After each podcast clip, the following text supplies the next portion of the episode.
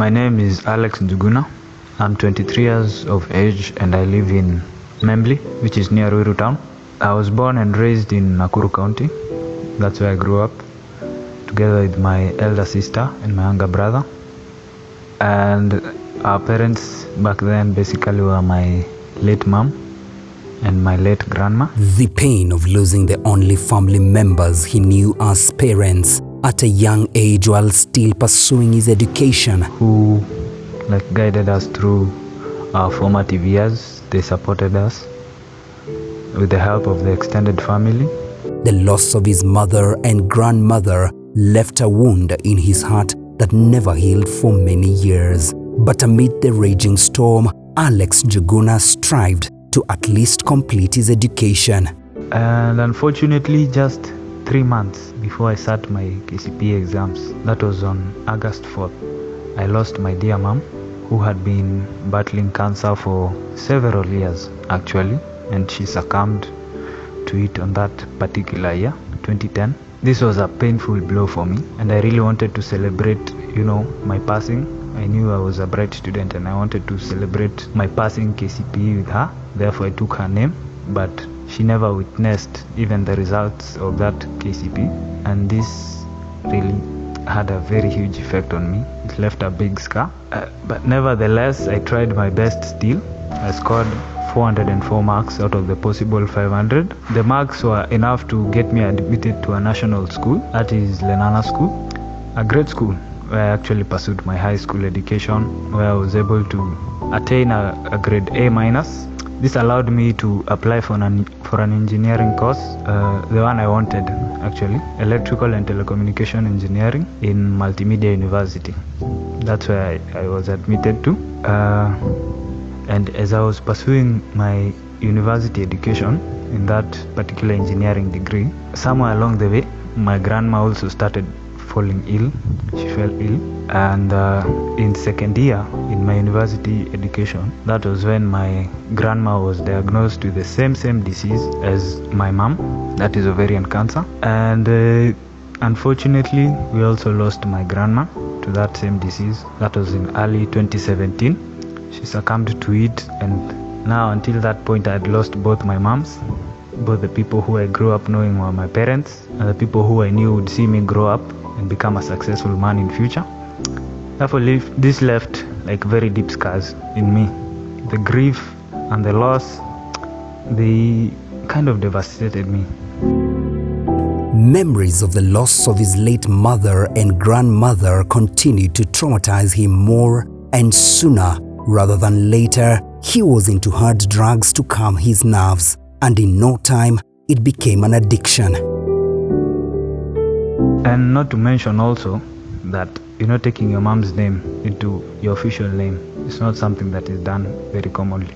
Therefore, at any point in time where maybe somebody who saw it as not common would just try and tease me, it just rubbed in that wound that had not healed quite well. But I was never one to like confront these people or start, you know, fights or anything. But it really brought me so much pain remembering that this was someone I loved and I had lost them, and that wound had not yet healed quite well. So, all this pain, all this grief, I was never one to share a lot, and I used to keep it to myself. But this pain grew and grew, you know, losing losing loved ones. It's a very difficult thing to go through. Therefore, I just found myself numbing that pain by resulting in, you know, drinking, things like that, smoking, cigarettes, smoking weed, just to as an escape for me because I had no other way of expressing my pain apart from numbing it and running away from it. That is how I knew to let out my my anger, my confusion, my devastation, and uh, this indulgence in drugs just you know became more and more as the years passed. You know, I've just lost my my grandma in second year, and the way the course is like becoming tougher as you proceed it's not becoming any easier. And for me i was like starting to lose my focus because i'm becoming more dependent on drugs. I'm losing my focus in school that is. I'm not able to concentrate because i have like trauma of loss. And the more i try to focus in school i'm not able to because actually my mind is not it's kind of stuffy with the the toxins that i'm using at that time and the unsettled pain the underlying issues as they are called that i've not been able to face because i'm not talking to anyone at that particular point in time. I'm just escaping. I found myself starting to derail in my studies. I was starting to neglect my schoolwork and just you know just living life passively. Therefore i consequently found myself flunking out of university. I was not able to complete my course in second year. I was already sinking slowly and slowly into addiction. I was drinking too much. I was smoking too much to the point that i even started feeling some pain in my internal organs just as an escape because i could not face what was really happening in my life and i was not able to understand it. Subconsciously i'd already hit a dead end in my education because i didn't want to continue with it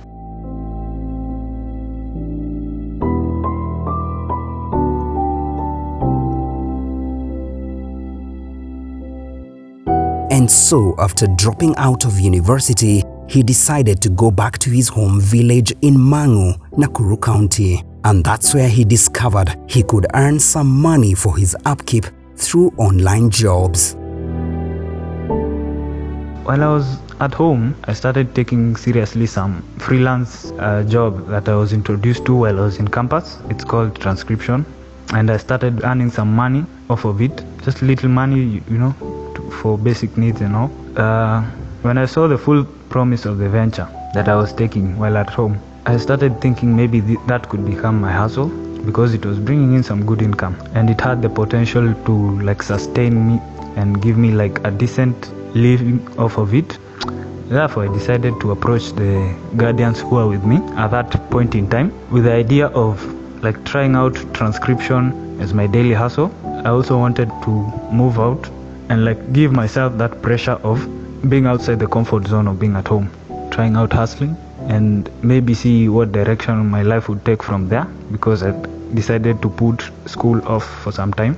My guardians gave me the support I needed to move out.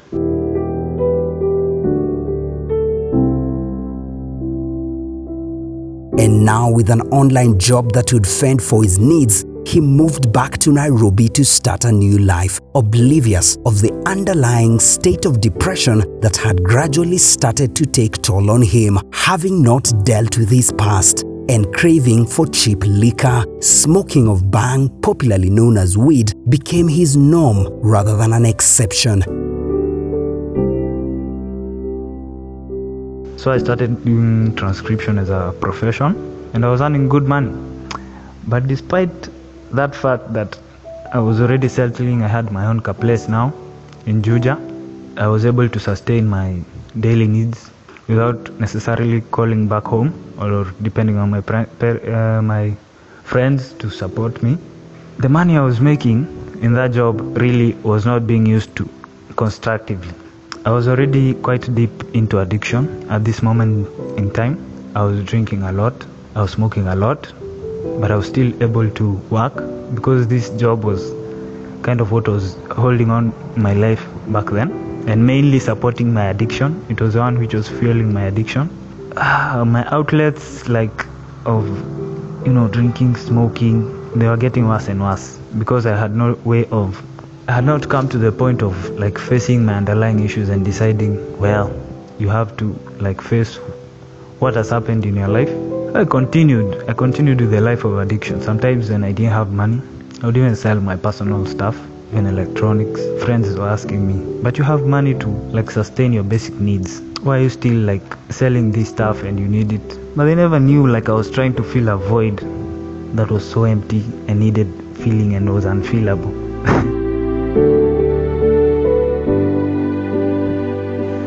the more I drank, the more I smoked. It, it never resolved anything, but it felt like quite settling to me at that time. It felt like what was holding me together, but it was destroying me at the same time. around uh, mid, let me say 2019, my drinking had gotten so bad. My smoking was so bad. I couldn't stay a day without drinking, smoking. My academic life had already fallen apart. My social life was quite awkward, quite weird at that time. I was not functioning very well socially. My spiritual life had been so messed up with. I was not spiritual at all. I was not in touch with myself. I was not in touch with, with God. I had no idea of who I was. I knew was that, that I had to drink, I had to smoke daily, and I had a job which would just keep me like going. And that was life for me. I had no goals of the future. Just as long as I was going to work, as long as I would, be able to buy myself a drink. I didn't even care about food. I had neglected my my diet for so long. I was emaciated. My self grooming was becoming poorer and poorer by the day. My hygiene was so off. My relationships were quite strained because most of the time I was relating with people, but not from a sober mind.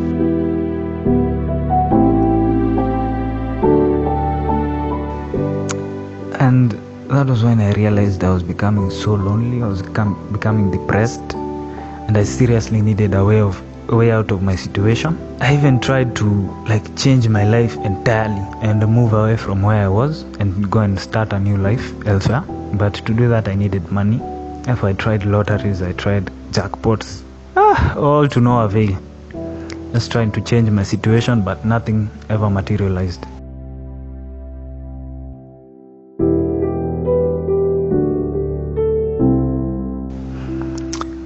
I realized at this point in time that I was stuck and I had no way out of my predicament. That was when I realized that now I have hit rock bottom in my life and I had no way out of my current situation. I was trapped in a loop, in a, an end, endless cycle of wake up, like, yes, do your stuff, but you have to drink and living for that drink daily, you know, as a way to calm your nerves, as a way to maybe reduce your stress, which never reduced. In sense, they actually increased.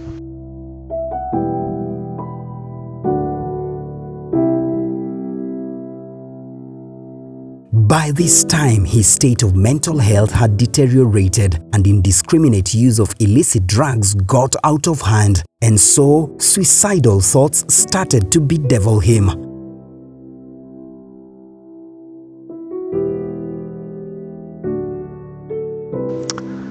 That was when I realized I wanted out.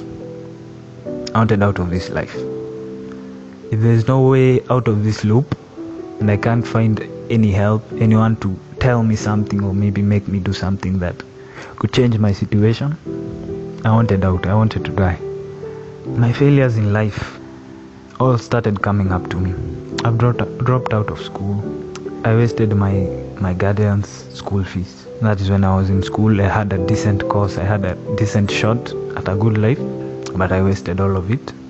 Now I have a job and I can't even seem to, you know, like construct my life, make it better, make something good out of the current situation I had. All I did was drink all the money I had. I started feeling so useless. I, I was feeling like there was no good that could come out of my life. I felt wasted. I felt so lost.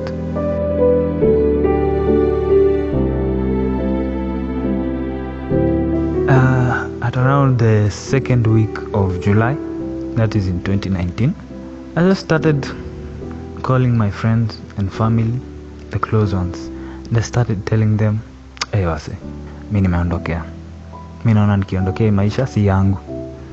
This is what I was actually telling some of my close friends. I remember a very dear close friend of mine.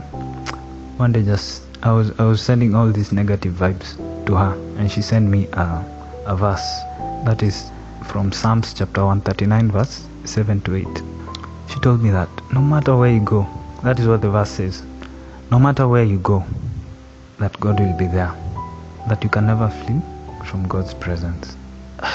This verse should have made sense to me back then because i'm a christian and i believe in god but my spirituality was so dead that I just passed through it. Yes, I saw it's supposed to make some sense to me, but so what? no one can really get the situation that I'm going through right now. On that second week of July, the weekend now, remember I just reach out reached out to my sister and a close cousin of mine. We talked and in my mind I was just telling myself that these people this is the last time I'm seeing them and this is a goodbye to them. But I never really like told it to their faces. I just you know told myself in my mind but never mentioned it out loud. to me in my mind I'd already given up and it was too late for me. My mental health was already so poor by that time because all I had, the voices I had in my mind were negative, nothing constructive, nothing positive coming out of it. Um, after that Saturday of meeting my sister and my cousin, on Sunday I tried like, you know, reaching out for help and I actually went to church. But I went to church drunk that Sunday morning but I was never really able to connect with the people there because I just thought, ah, right here, no one can understand me. Maybe they've never even drunk. They don't even know what I'm going through. No one can help me. Immediately after I left that church, I went and drank and drank and drank. And at least there I was able to like talk to some people who were also drunk. And I felt like we were sharing something in common. That was Sunday. On Monday, I was supposed to go back to work. But I spent the whole day, the whole Monday drinking also. I'd already decided I was going to take my life. That was Monday. On Tuesday, I wake up. Actually, I was woken up by my caretaker because I was oversleeping. I had a hangover. Guy comes and wakes me up. I go, naenda natoa lock. Then I go back to sleep. Wow. I felt lost. My internet was not working. My psyche was off. My hands were shaking. I couldn't even be able to type anything at all. And that's when my mind started telling me, this is it.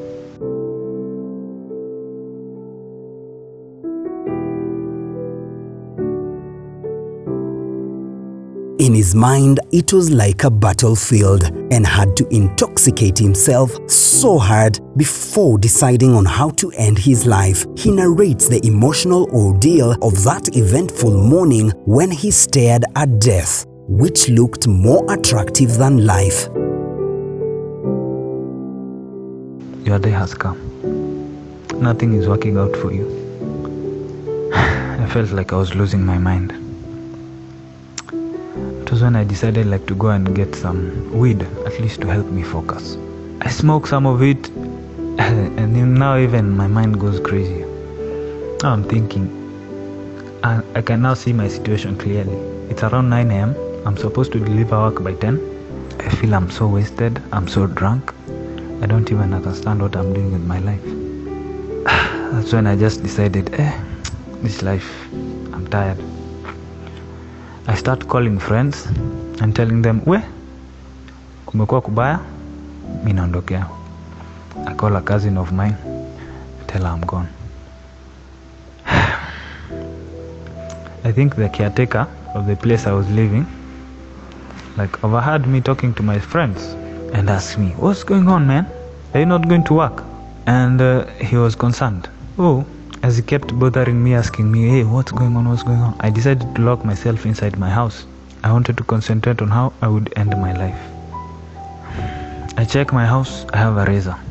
I know people sometimes, like, you know, there, there are several options to end your life. Because from the cases we had, people commit suicide, they, can slit your wrists, you bleed out to, to death. I was also considering like just going to the highway, throwing myself in front of a speeding car, getting hit and dying. I was thinking of drug overdose and also also considering like suffocating myself in my house with gas ila kupika. So I had some options of how to take my life. I started with the one for cutting my wrists. I used a sharp razor which I had. I slit my wrists, but the rate at which the blood was oozing out, I still have scars to this day. The rate at which the blood was oozing out, uh, I thought I, I would not die soon enough. I took my gas, I just put it on without actually lighting it so that I would suffocate and die inside.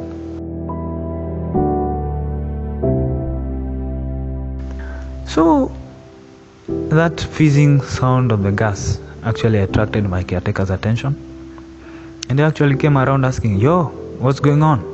What are you doing? I was trying to kill myself, but I couldn't tell him that. I just kept silent and tried like sniffing all the gas I could to suffocate myself.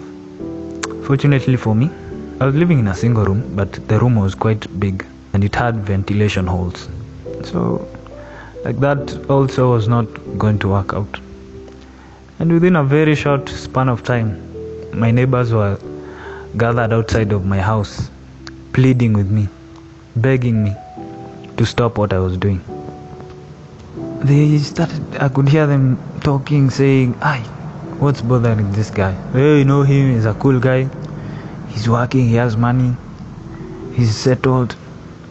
They didn't actually know what I was going through.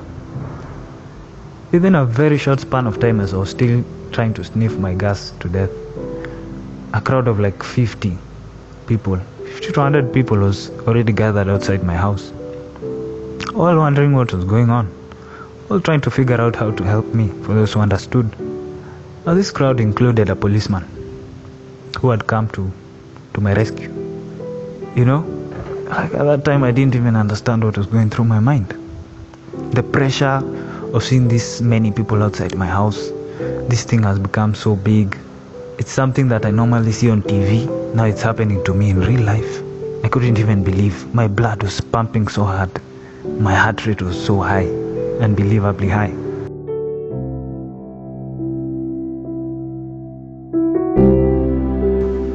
I was deaf actually to their pleas at that moment in time. I was so scared of what would happen if I opened that door, this big crowd outside.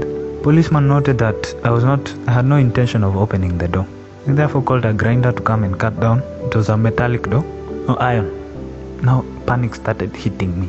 Panic of being found out of, of being caught before I did the deed that I wanted to do before taking my life. Panic like actually came in.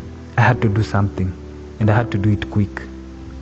And that's when I noted the, the kitchen knife which was just sitting idly on my table.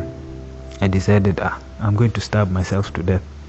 Before these people come in and find me, i already have died.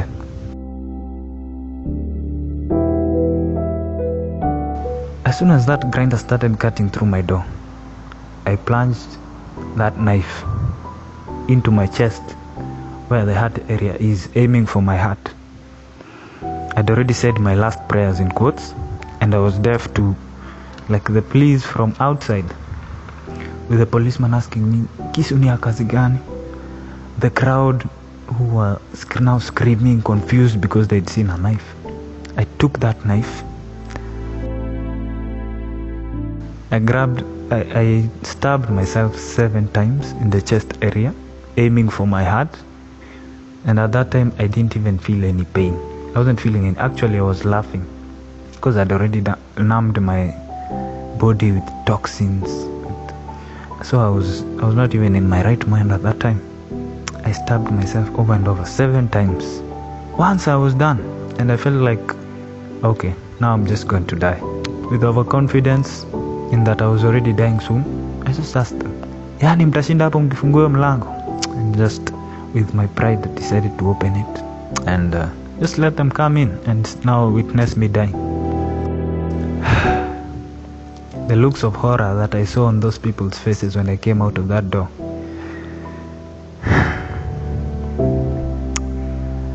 The, my shirt was so drenched with blood the blood was still flowing. I could feel it flowing all the way down to my legs, to my feet. And I was shaking because losing that amount of blood, the panic, the confusion, I'm still very high. I, do, I could already feel my life slipping away, and uh, the rate of blood pumping in my body was falling, just going lower and lower. I could feel my body become so cold. Basically, I was dying. And after a dramatic morning, Alex survives a suicide attempt. I was still bleeding. They had not stopped the bleeding. He is rescued and admitted to Thika Level 5 Hospital. I was rushed to the emergency unit. Friends and family, in grief and unbelief of what had just happened, started to stream in to see him. The gory images of blood and wounds on his chest, evident that he had had enough. I saw my sister and a very close friend of mine just come in. Just looking at their faces, the sadness in it, the, the shock, it just brought tears to my eyes. I knew what I'd done. It was ugly, it was horrific, and I could just feel it by looking at them, at how they looked at me with pity.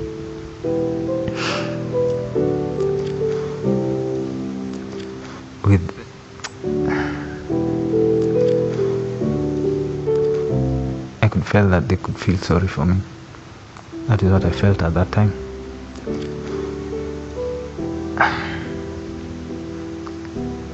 The tears started welling in my eyes, but I couldn't even bring myself to cry. Because I now realized I'm in the hospital. I still have my life. I'm not dead. I'm confused. I don't know what's gonna happen to me from here. They took me to surgery and stitched me up. Unfortunately, my wounds they didn't go. The knife wounds didn't go too deep. They didn't get to my heart, so that's why I was not dead yet. But my lungs were bleeding.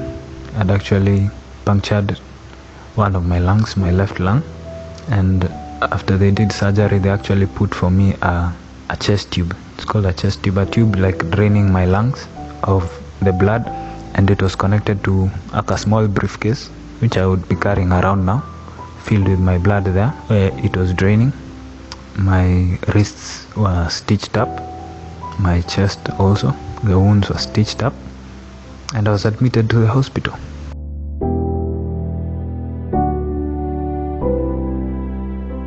After spending several days in hospital ward and watching other people suffer and succumb to their illnesses, he started to recognize just how valuable and precious life is. Now in the hospital, that's where my healing started. First of all, my appreciation of life and my realization came when I was actually admitted to the, the, the ward for accidents. This ward was the most horrific place I'd ever been to. The things I saw there, the pain those people were going through, even mine, like, I just felt like it was nothing. And that's why I started appreciating even the situation I was in. I even wondered what brought me to that place in the first place. What took me to that moment of hurting myself. And these people were people that were brought there by the most gruesome accidents you've ever seen. The shapes these people were in. I started thanking God for that life, that second chance. Family members were visiting me, bringing me good food, telling me such nice things, encouraging me. So I started even healing, like psychologically, even mentally. Started becoming stronger. But the moment they will leave and like leave me to myself, those thoughts of, now what what kind of picture have you made of your life? Such such pictures started coming to me, such thoughts, and the suicidal thoughts would, would actually start coming back. Some would even come to me and tell me that you are a gem. And there's this Chinese proverb that says, There's no gem that can be polished without friction. Therefore, that was my friction in life, you know? And uh, I started getting encouraged, feeling encouraged. I actually stayed in the hospital for a whole week before my chest tube was removed. That was when they considered me fully like healed. They did another operation to, you know, to close up the where the chest tube had gone through. So I have another scar here, like on the side of my chest, below my arm. After his recovery, a rehabilitation center was his next destination for the next three months. This is where his psychological healing started. Going to rehab, uh, well, first things first, the first prayer that I, I found at that place, even before we started doing the 12 steps program and even doing the counseling sessions and stuff, just the prayer, first of all, to to make you aware of your spirituality, to bring in terms with your higher power. It says that God grant me the serenity to accept the things I cannot change, courage to change the things I can, and the wisdom to know the difference. That prayer meant so much to me, even saying it every morning and every evening. Just brought me that realization that it's possible. It's possible to live with things that you cannot change, but you, you should have that patience and you should have the courage to change the things that you can. And that already started off the healing process for me. The people I met there, like who were with in rehab, they had such great stories to tell. Some of them had even attempted suicide several times and they were still there. Some of them were on hard drugs. And that is the place where I discovered rediscovered my spirituality, my connection to God, my connection to my higher power. And I actually rededicated my life, my will, to letting it align with what God had planned for me.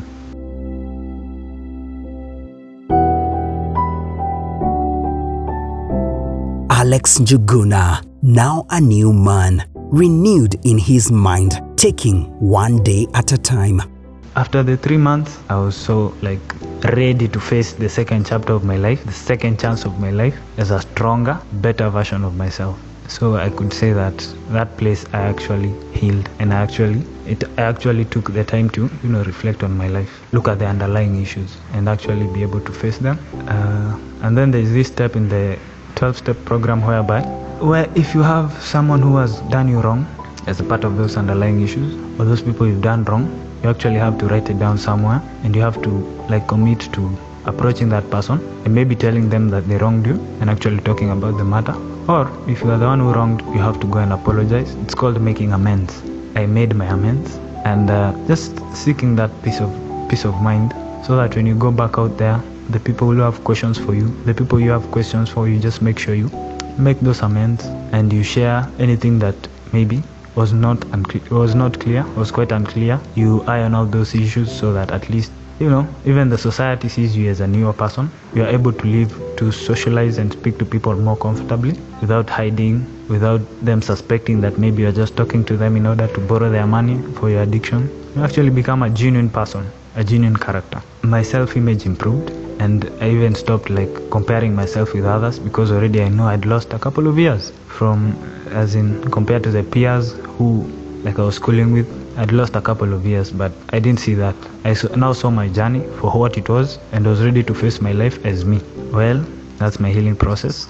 Uh, and I don't expect too much from like where I am now to maybe in five years. I'm only hoping that I'll be able to achieve the goals I set for myself daily, improve myself as a person, and even the dreams that I have that I'm able to, you know, advance toward them and make some really positive changes in my life to become a better person.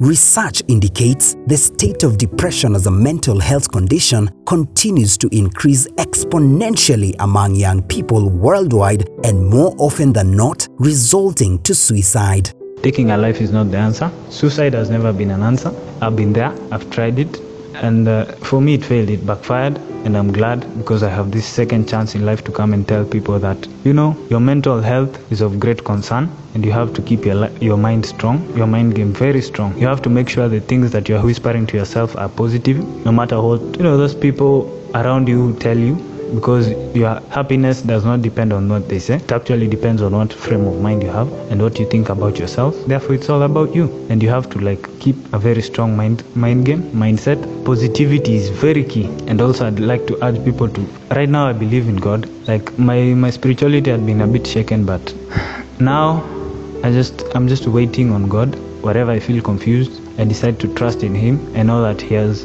a bigger, better purpose for me. So I just patience is a virtue. Be patient and rely on God's will for your life. Uh, Self condemnation, you should avoid self condemnation. Yeah, stop minimizing, maximizing things or complicating them and seeing them as if they're too complex to be solved. You know, take things easy. It's never that serious. Take it one day at a time. Even if you you are not able to accomplish something you'd set for today, tomorrow is another chance. You live to fight another day. There's no point in ending your life and not seeing the, the future you could have had, the things you would have been able to achieve. You never know what your future holds. And having this life is really very precious. Another thing for somebody else who might be thinking about this, avoid avoid isolation. Just try. As much as it's hard, that pride that keeps you in your cocoon and makes you feel like no one will understand what I'm going through, try your best to share. Avoid isolation, avoid staying by yourself, and see those loved ones and make good use of them. For me, my parting shot, I survived suicide, and now I live to see this second chance of my life. I walk with more confidence. I have more confidence in myself. I understand myself better. I resonate with my thoughts better. I know who I am right now, and I just take life easy, no complicating it, no overthinking things, and just trying to live life easy, achieve my dreams, you know, enjoy it with those people around me, with my loved ones.